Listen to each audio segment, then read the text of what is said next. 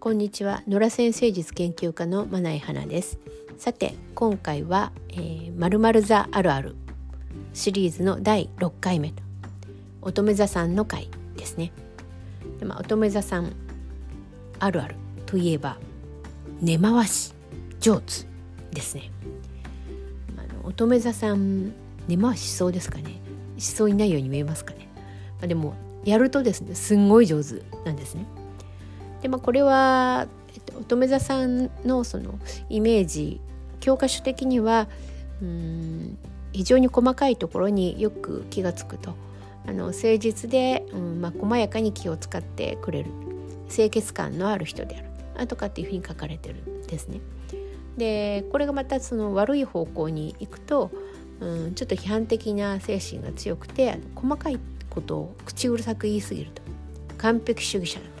いうふうに書かれていることが多いと思いますね。でこの完璧主義者っていうのが根回し上手につながってるんですよ。まあ、完璧主義ってまあだから例えばですねその適当にやっといていいよっていうふうに言われても適当なんか全然やらないわけですよ乙女座さんはね。60点とか70点とか取るのがむしろ苦手でその100点以上を目指してしまうと、まあ、だから完璧主義なわけですけれどもでこのためにその下調べとかうん、まあ、準備とかうんそういうことが異常に丁寧なんですね。で物事を頼まれた時にそれについての下下調べ、まあ、手順を確認したりあのマニュアルを読み込んだりすると。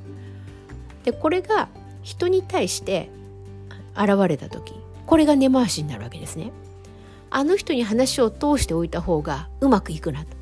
ね、あの人は反対しそうだからちょっとあの説得しといた方がいいかもなっていうことがすぐわかる。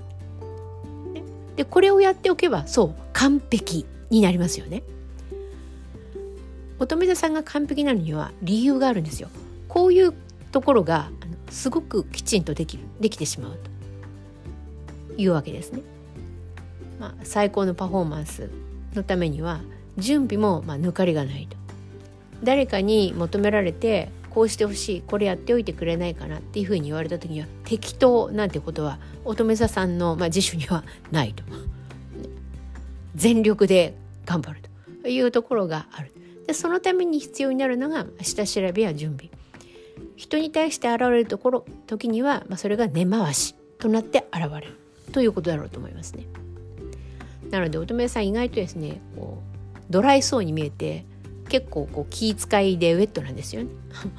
あの優しくしてあげると乙女座さんとっても喜ぶと思いますね。乙女座さんいかがでしたでしょうか？また次回お聴きくださいね。